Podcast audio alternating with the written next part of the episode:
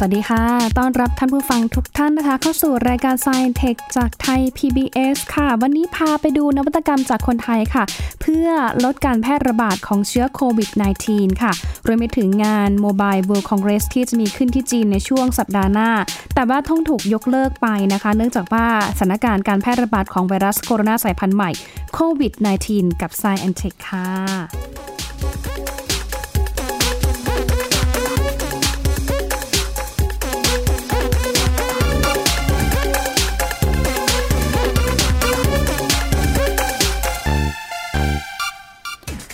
สถานการณ์การแพร่ระบาดของไวรัสโคโรนาสายพันธุ์ใหม่ หรือว่าโควิด -19 นะคะที่กำลังแพร่ระบาดในจีน และก็อีกกว่า 20 ประเทศทั่วโลกในขณะนี้ก็พบว่ามียอดผู้ติดเชื้อเนี่ยพุ่งสูงขึ้นอย่างต่อเนื่องนะคะ ซึ่งรายงานล่าสุดก็คือ มีผู้ติดเชื้อทะลุไปกว่า 70,000 คนแล้วค่ะ แล้วก็ส่วนใหญ่ยังอยู่ที่ประเทศจีนนะคะ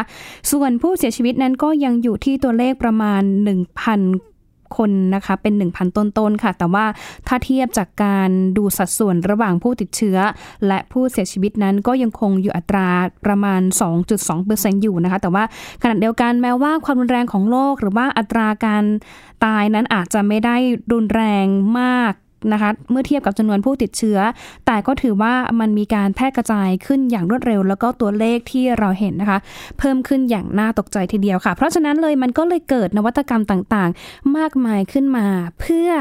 ที่จะช่วยป้องกันการแพร่ระบาดของโควิด -19 หรือว่าไวรัสโคโรนาสายพันธุ์ใหม่นี้ด้วยนะคะ ก็เห็นได้ว่าเป็นความร่วมมือจากหลาย ๆ ประเทศเลยค่ะที่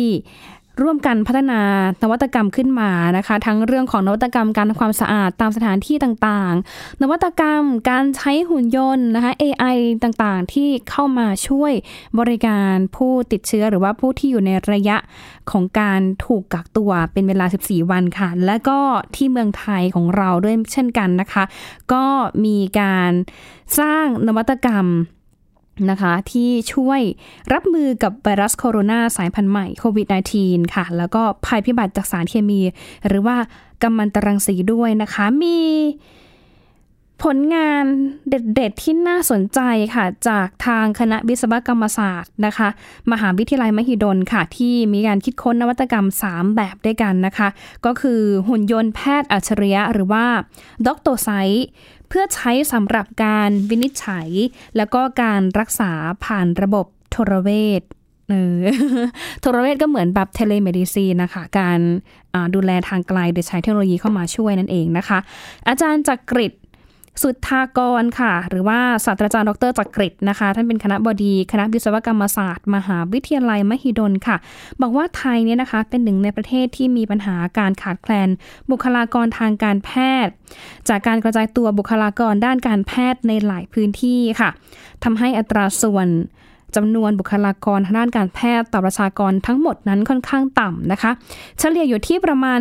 0.3 คนต่อประชากร 1,000 คน โดยเฉพาะในวิกฤตไวรัสโคโรนาสายพันธุ์ใหม่นะคะย่อมต้องการนวัตกรรม และก็เทคโนโลยีมาแบ่งเบาภาระของแพทย์และพยาบาล ตลอดจนมุ่งพัฒนาการยกระดับระบบสาธารณสุขของประเทศด้วยนะคะ ซึ่งทางทีมวิจัยวิศวะมหิดลค่ะ เขาก็มีแนวคิดที่จะพัฒนาหุ่นยนต์แพทย์อัจฉริยะ หรือว่า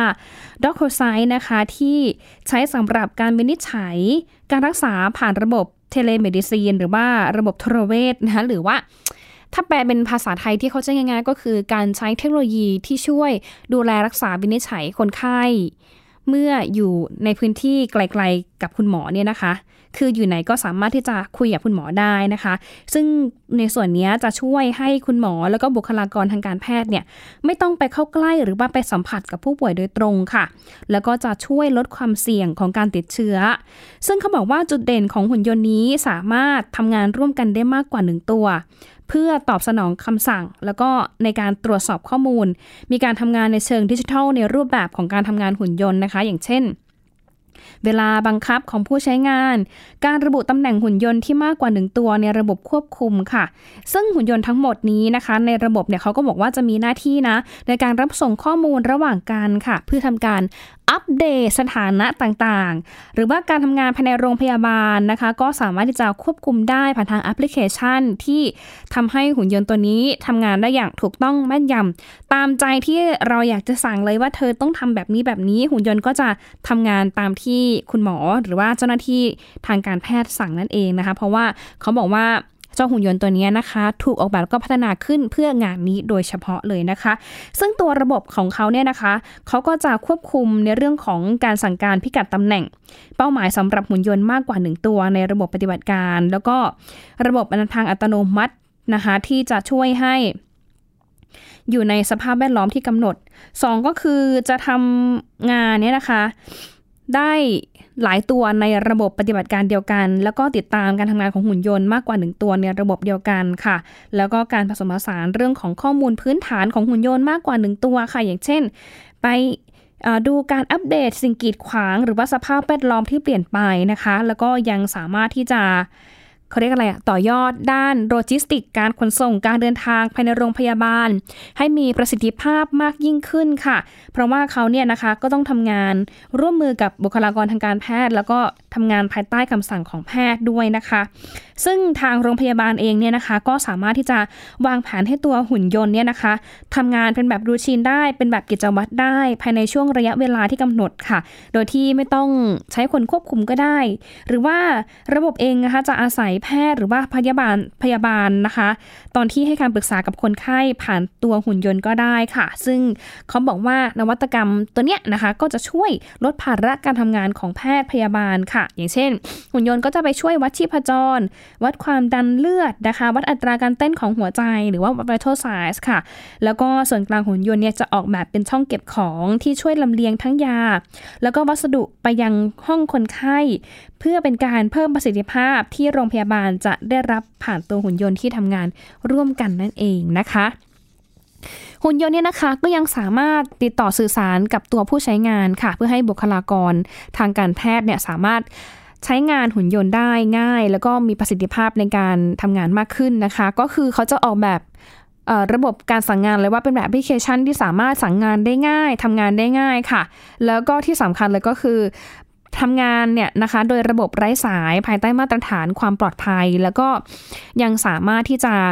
แสดงผลจากตัวหุ่นยนต์มาได้เสมือนกับอยู่ในสเตชันควบคุมหุ่นยนต์เลยนะคะ และที่สำคัญค่ะ นอกจากจะเรื่องของตัวหุ่นยนต์ที่ช่วยคุณหมอวินิจฉัยแล้วนะคะ เขาบอกว่านวัตกรรมอีกตัวหนึ่งก็คือถุงที่ช่วยเคลื่อนย้ายผู้ป่วย เพื่อป้องกันเชื้อโรคแล้วก็สารเคมี ถุงที่ว่านี้นะคะก็คือจะช่วยขนย้ายผู้ป่วยในสถานการณ์อุบัติภัยโรคระบาดเกิดขึ้น มีสารเคมีหรือว่าสารกัมมันตรังสีนั้นนะคะ ซึ่งตัวสารเนี่ยนะคะสามารถที่จะส่งผลอันตรายต่อผู้ที่อยู่ในบริเวณใกล้เคียงเป็นอย่างมาก เช่นเดียวกับการติดเชื้อนะคะของโรคต่างๆ ค่ะ อย่างเช่น กรณีของโรคโควิด -19 นะคะที่ผู้ติดเชื้อเนี่ยสามารถส่งผ่านเชื้อไปยังแพทย์ หรือว่าพยาบาลหรือว่าผู้ที่ทำการช่วยเหลือได้ ดังนั้นข่าวคุณหมอบอกว่าสิ่งที่สำคัญที่สุดเลยก็คือ ความปลอดภัยต่อ ตัวผู้ช่วยเหลือ หากต้องมีการเคลื่อนย้ายผู้ป่วยที่ได้รับเชื้อจากจุดอันตรายไปยังที่ปลอดภัยนะคะ เพราะฉะนั้นเองค่ะทางวิศวกรรมมหิดลเนี่ยเขาก็เลยมีการสร้างนวัตกรรมตัวนี้ขึ้นมา เป็นถุงเคลื่อนย้ายผู้ป่วยในการป้องกันเชื้อโรคแล้วก็สารเคมีนะคะ ที่เขาบอกว่ามีคุณสมบัติในการป้องกัน ไม่ให้อากาศด้านในเนี่ยไหลสู่ด้านนอก เพื่อ ป้องกันสารปนเปื้อนนะคะ จากข้างนอกเข้ามาข้างใน หรือป้องกันไม่ให้ข้างในเข้าไปข้างนอกค่ะ ตัวถุงเนี่ยมีมีขนาดมาตรฐานนะคะอยู่ที่ 60 เซนยาว 200 เซนนะคะ แล้วก็มีความกว้างนะคะ 70 เซนลึก 60 เซนนะคะ แล้วก็สามารถที่จะขนย้ายผู้ป่วยได้สะดวกนะคะ ปลอดภัย แล้วก็ติดตั้งระบบการคัดกรอง การถ่ายเทอากาศ รวมไปถึงความ ดันในอากาศในถุงด้วยนะคะ นอกจากนี้ค่ะเขาก็บอกว่ายังมีช่องทางที่ทางให้เจ้าหน้าที่เนี่ยนะคะ สามารถเข้าถึงผู้ป่วยที่อยู่ด้านในได้ ส่วนวัสดุเนี่ยนะคะเขาบอกว่าเป็นพลาสติกทางการแพทย์ที่ทำหน้าที่ในการห่อหุ้ม แล้วก็ป้องกันไม่ให้มีการไหลของอากาศนะคะออกไปสู่ด้านใดด้านหนึ่ง ซึ่งจะมีการ แยกออกเป็นสองส่วนก็คือส่วนที่เป็น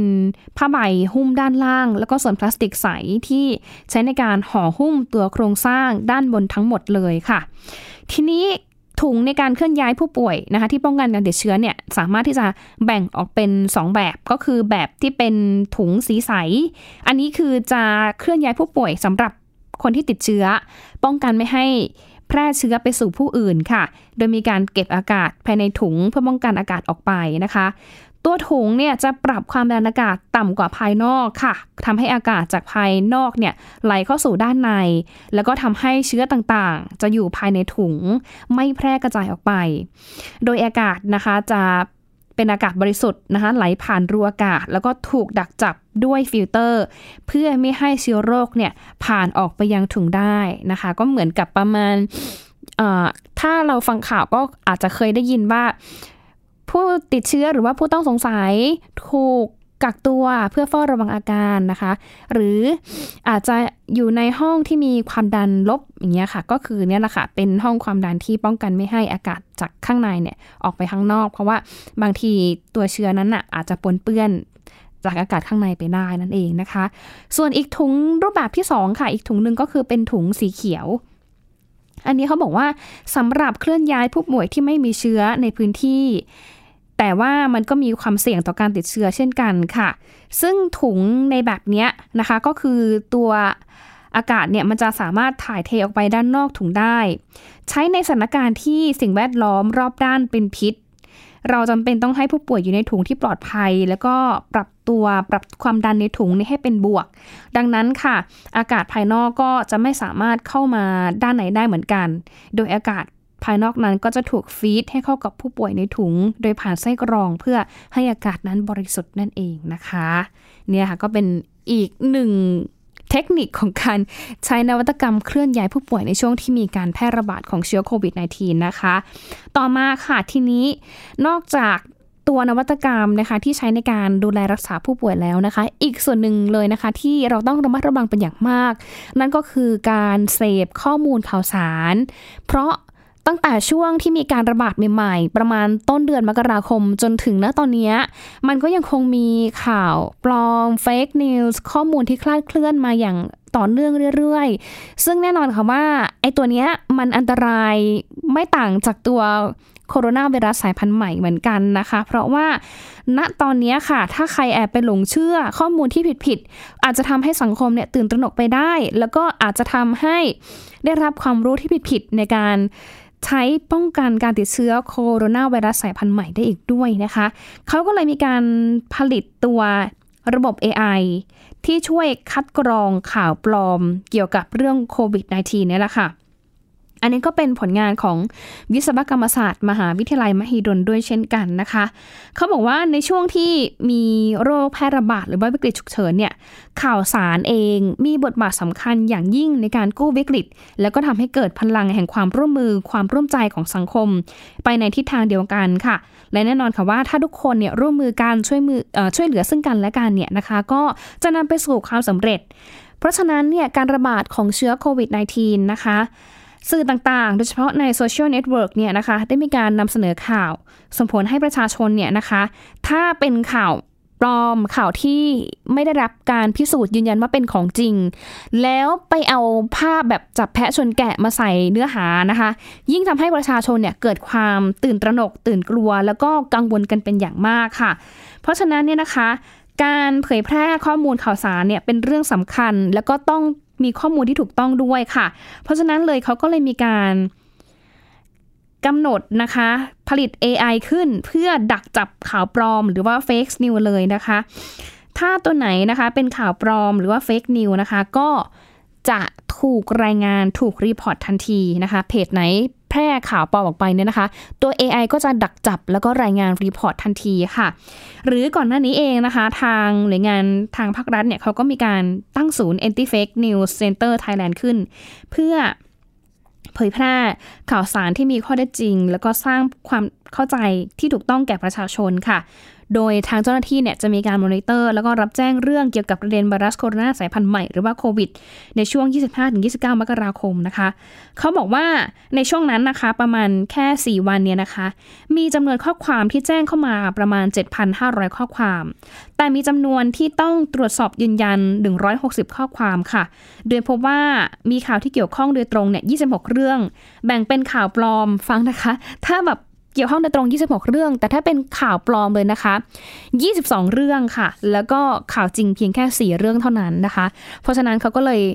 เนี่ยแหละค่ะเอาตัว AI เนี่ยนะคะ มาดักจับข่าวปลอมค่ะ ดูว่า มันมีการแชร์กันบนโลกออนไลน์กันในช่วงไหน เพจไหนแชร์บ้างนะคะ แล้วก็ถ้าแชร์เสร็จแล้วปุ๊บเนี่ยจะดึงข้อมูลจากแหล่งข้อมูลที่น่าเชื่อถือค่ะอย่างเช่น Facebook ของหน่วยงานทางการ แล้วก็จะดึงข้อมูล ส่วนเนื้อความในเวลาช่วงระยะเวลาเช้าสายบ่ายเย็นกลางคืนเนี่ยนะคะ จะเอามาประเมินนะคะ ร่วมกันเลยนะคะ แล้วก็เอามาสกัด นะคะ name entity ออกมาเพื่อหาคำสำคัญเกี่ยวข้องกับสถานการณ์การแพร่ระบาดของโรคค่ะ อย่างเช่นจำนวนผู้ติดเชื้อจำนวนผู้เฝ้าระวัง แล้วก็พื้นที่พบผู้ต้องสงสัยด้วยนะคะ ทีนี้เมื่อ AI มีฐานข้อมูลแล้วนะคะ ทางเจ้าหน้าที่เนี่ยจะมีการทดสอบโพสต์ในสื่อออนไลน์ค่ะ โดยทั่วไปเนี่ยมีการทำการสกัด name entity นะคะจากข้อความแล้วก็การค้นหาคำเหล่านั้นเป็นฐานข้อมูลค่ะ แล้วก็ถ้าพบว่า ข้อความไหนหรือว่าข่าวสารไหนในโซเชียลมีเดียนะคะที่มีการแชร์ข้อมูลที่บิดเบือนจากหน่วยงานที่เขาให้ข้อมูลที่ถูกต้องไปนะคะ ข้อมูลจากทางหน่วยงานภาครัฐ หรือว่าหน่วยงานที่เกี่ยวข้องกับเชื้อโควิด -19 เนี่ยนะคะตัวเพจนั้นหรือว่าตัวคอนเทนต์เหล่านั้นนะคะ ก็จะถูก AI ดักจับแล้วก็รีพอร์ตไปนะคะ ไม่สามารถที่จะ แสดงข้อมูลนั้นได้อีกต่อไปด้วยนะคะ เพราะฉะนั้นก็ฝากเตือนทุกท่านด้วยนะคะ ว่าเวลาที่จะรับข้อมูลข่าวสารนะคะ ก็ต้องใช้วิจารณญาณให้ดีค่ะ อย่าเพิ่งไปแชร์นะคะ หรือว่าอย่าเพิ่งไปตื่นตระหนกตกใจ ให้เช็คข้อมูลกับทางหน่วยงานที่เกี่ยวข้องทางการ หรือว่าถามผู้รู้คุณหมอก็ได้ อันนี้ก็จะช่วยให้เรานะคะ รู้ทันเกี่ยวกับ โควิด -19 นะคะ แล้วก็ทำให้เรานะคะ ไม่ตระหนกตกใจกับข่าวสารข้อมูลที่เป็นข่าวปลอมด้วยค่ะ เดี๋ยวช่วงนี้พักกันสักครู่ค่ะ ช่วงหน้านะคะกลับมาฟังอีกรอบหนึ่งเกี่ยวกับเรื่องของผลกระทบของโควิด -19 มีผลต่อการจัดงานโมบาย World Congress ระดับโลกด้วยนะคะ สักครู่เดียวกับ Science Tech ค่ะ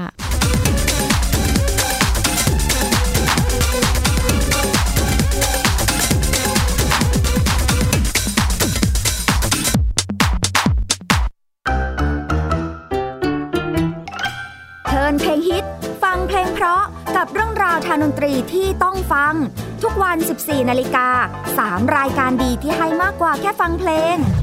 วันจันทร์ถึงศุกร์เพลงสากลเก่าบอกเรื่องผ่านการเล่าจากเพลงและศิลปิน ในรายการดนตรีการโดยบรรยงสุวรรณพอง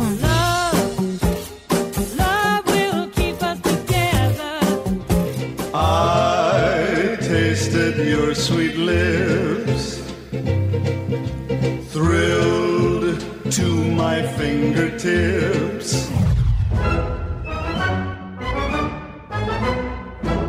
วันเสาร์ชั่วโมงดนตรีและเพลงคลาสสิก ที่เล่าผ่านคนดนตรี ในรายการ Gen C and Classical Music โดยนัทถาควรขจร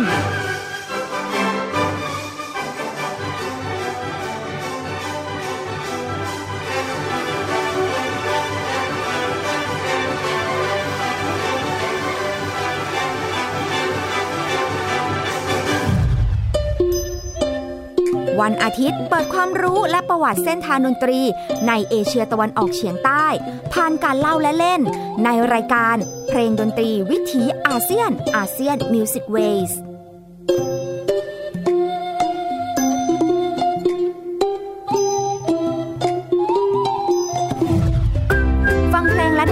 ที่นี่ไทย PBS Digital Radio หรือทางออนไลน์ผ่านแอปพลิเคชันไทย PBS Radio และ w w w t h a i p b s r a d i o c o m ไทย PBS ดิจิทัล Radio สถานีวิทยุดิจิทัลจากไทย PBS ี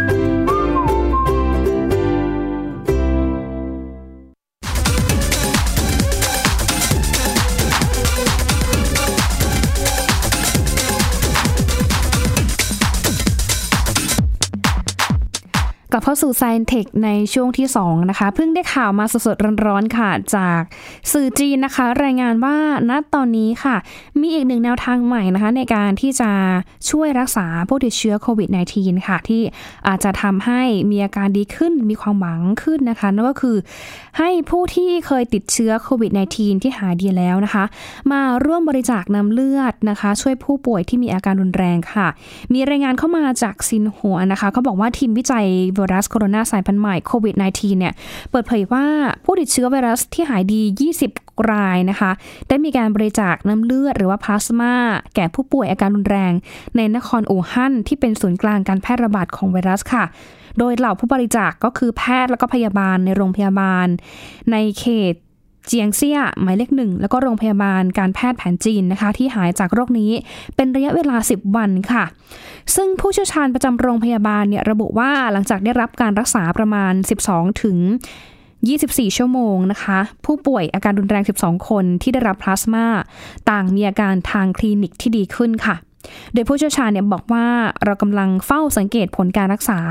และปรับปรุงแผนการรักษาของเรา พร้อมกับเสริมว่าการบริจาคพลาสมานั้นจะไม่ส่งผลกระทบต่อผู้บริจาค หากเขาหรือเธอหายจากอาการป่วยนาน 10 วันนะคะ ขณะที่คุณจางติ้งอุ๋ผอโรงพยาบาลอู่ฮั่นจินอีฐานเนี่ยนะคะ ที่เป็นโรงพยาบาลหลักสำหรับการรองรับผู้ป่วยติดเชื้อไวรัสเนี่ย โดยเฉพาะในนครอู่ฮั่นเนี่ยนะคะ ก็มีการเรียกร้องให้ผู้ติดเชื้อที่หายเป็นปกตินะคะ มาร่วมกันบริจาคพลาสมาเนื่องจากว่ามันมีผลลัพธ์เบื้องต้นค่ะ ที่ชี้ได้ว่าตัวพลาสมาเองเนี่ยมีประสิทธิภาพในการรักษาผู้ติดเชื้อที่มีอาการรุนแรง แล้วก็วิกฤตได้ ส่วนที่อยู่เซี่ยงไฮ้นะคะ ก็บอกว่ามีข้อมูลระบุเหมือนกันค่ะว่า มีผู้ป่วย 14 คน จาก 124 คนหายดี แล้วก็ออกจากโรงพยาบาลเมื่อช่วงวันเสาร์ที่ 15 กุมภาพันธ์ที่ผ่านมา เขาแสดงเจตจำนงที่จะบริจาคพลาสมาเพื่อช่วยเหลือการวิจัยแล้วก็รักษาโควิด -19 นะคะ ผู้ป่วยที่หายดีบางรายเนี่ยมองว่าการบริจาคในครั้งนี้เนี่ยเป็นหนึ่งในการตอบแทนสังคม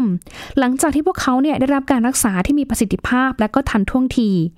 บางคนเนี่ยบอกว่าก่อนออกจากโรงพยาบาลเนี่ยฉันรู้จักพยาบาลเลยนะคะว่าฉันเนี่ยสามารถบริจาคเลือดได้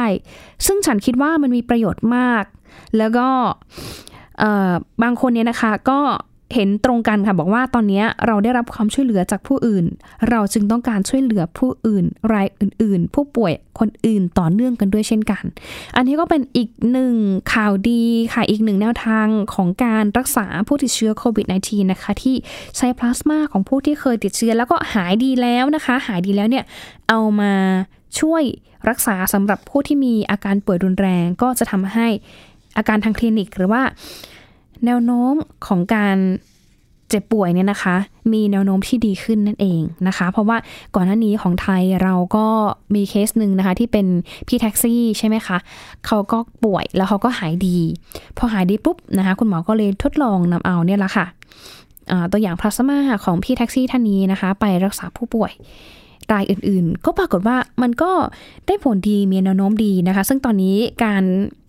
ผลิตยารักษาโควิด -19 หรือว่าการผลิตวัคซีนเนี่ยก็ยังอยู่ในช่วงของการทดลองต่อไป ก็คาดว่าน่าจะใช้เวลาสักพักหนึ่งแหละค่ะ น่าจะเห็นความชัดเจนมากยิ่งขึ้นด้วยค่ะ ต่อกันเรื่องของผลกระทบของโควิด -19 กันหน่อยนะคะ เขาบอกว่าโควิด -19 ค่ะทำให้งาน Mobile World Congress เนี่ยนะคะต้องล้มเลิกการจัดงานไปนะคะที่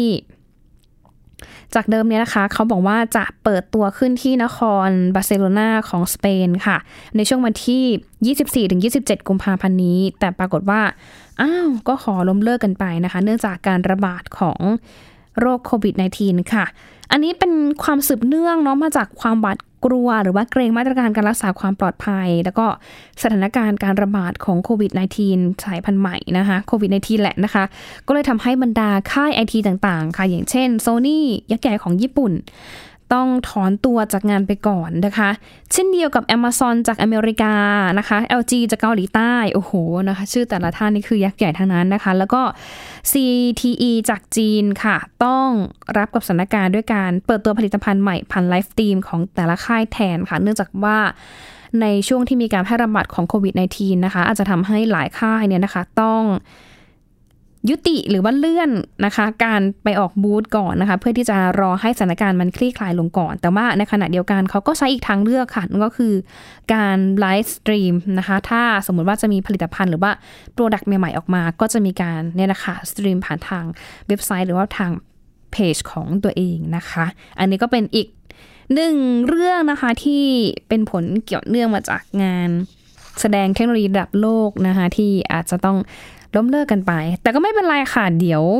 รอให้สถานการณ์มันคลี่คลายก่อนเดี๋ยวก็คาดว่า แต่ละค่ายใหญ่ ๆ ก็น่าจะกลับมาเปิดตัวนะคะ ผลิตภัณฑ์ของตัวเอง กันอย่างคึกคักทีเดียวค่ะ เพราะว่าปีนี้นะคะวงการ AI เนี่ยนะคะ สู้กันแบบว่าอืนะคะดุเดือดกันจริง ๆนะคะ ต้องมาดูกันแล้วค่ะว่าในช่วงกลางปีจะมีอะไรเปลี่ยนแปลงขึ้น เพราะว่าอย่างต้นปีที่ผ่านมา เราก็รายงานแล้วก็เห็น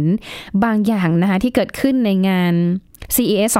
2020 นะคะโหเจ๋งเจ๋งมากเลยนะคะแต่ละค่าย ทีนี้ลองมาดูอีกทีหนึ่งว่าไอสิ่งที่เห็นมันเป็นเดโมหรือผลิตภัณฑ์ที่เขาเปิดตัวเมื่อต้องเมื่อช่วงประมาณเดือนที่แล้วเนี่ยนะคะ จะเอามาใช้ได้จริงในช่วงกลางปี หรือว่าภายในปีนี้หรือเปล่าติดตามกันได้นะคะ เดี๋ยวจะมีรายงานมาเรื่อยๆค่ะ ทั้งหมดนี้คือ Science Tech ค่ะ ต้องลาท่านผู้ฟังไปก่อนนะคะ ช่วงนี้ลาไปก่อนค่ะ สวัสดีค่ะ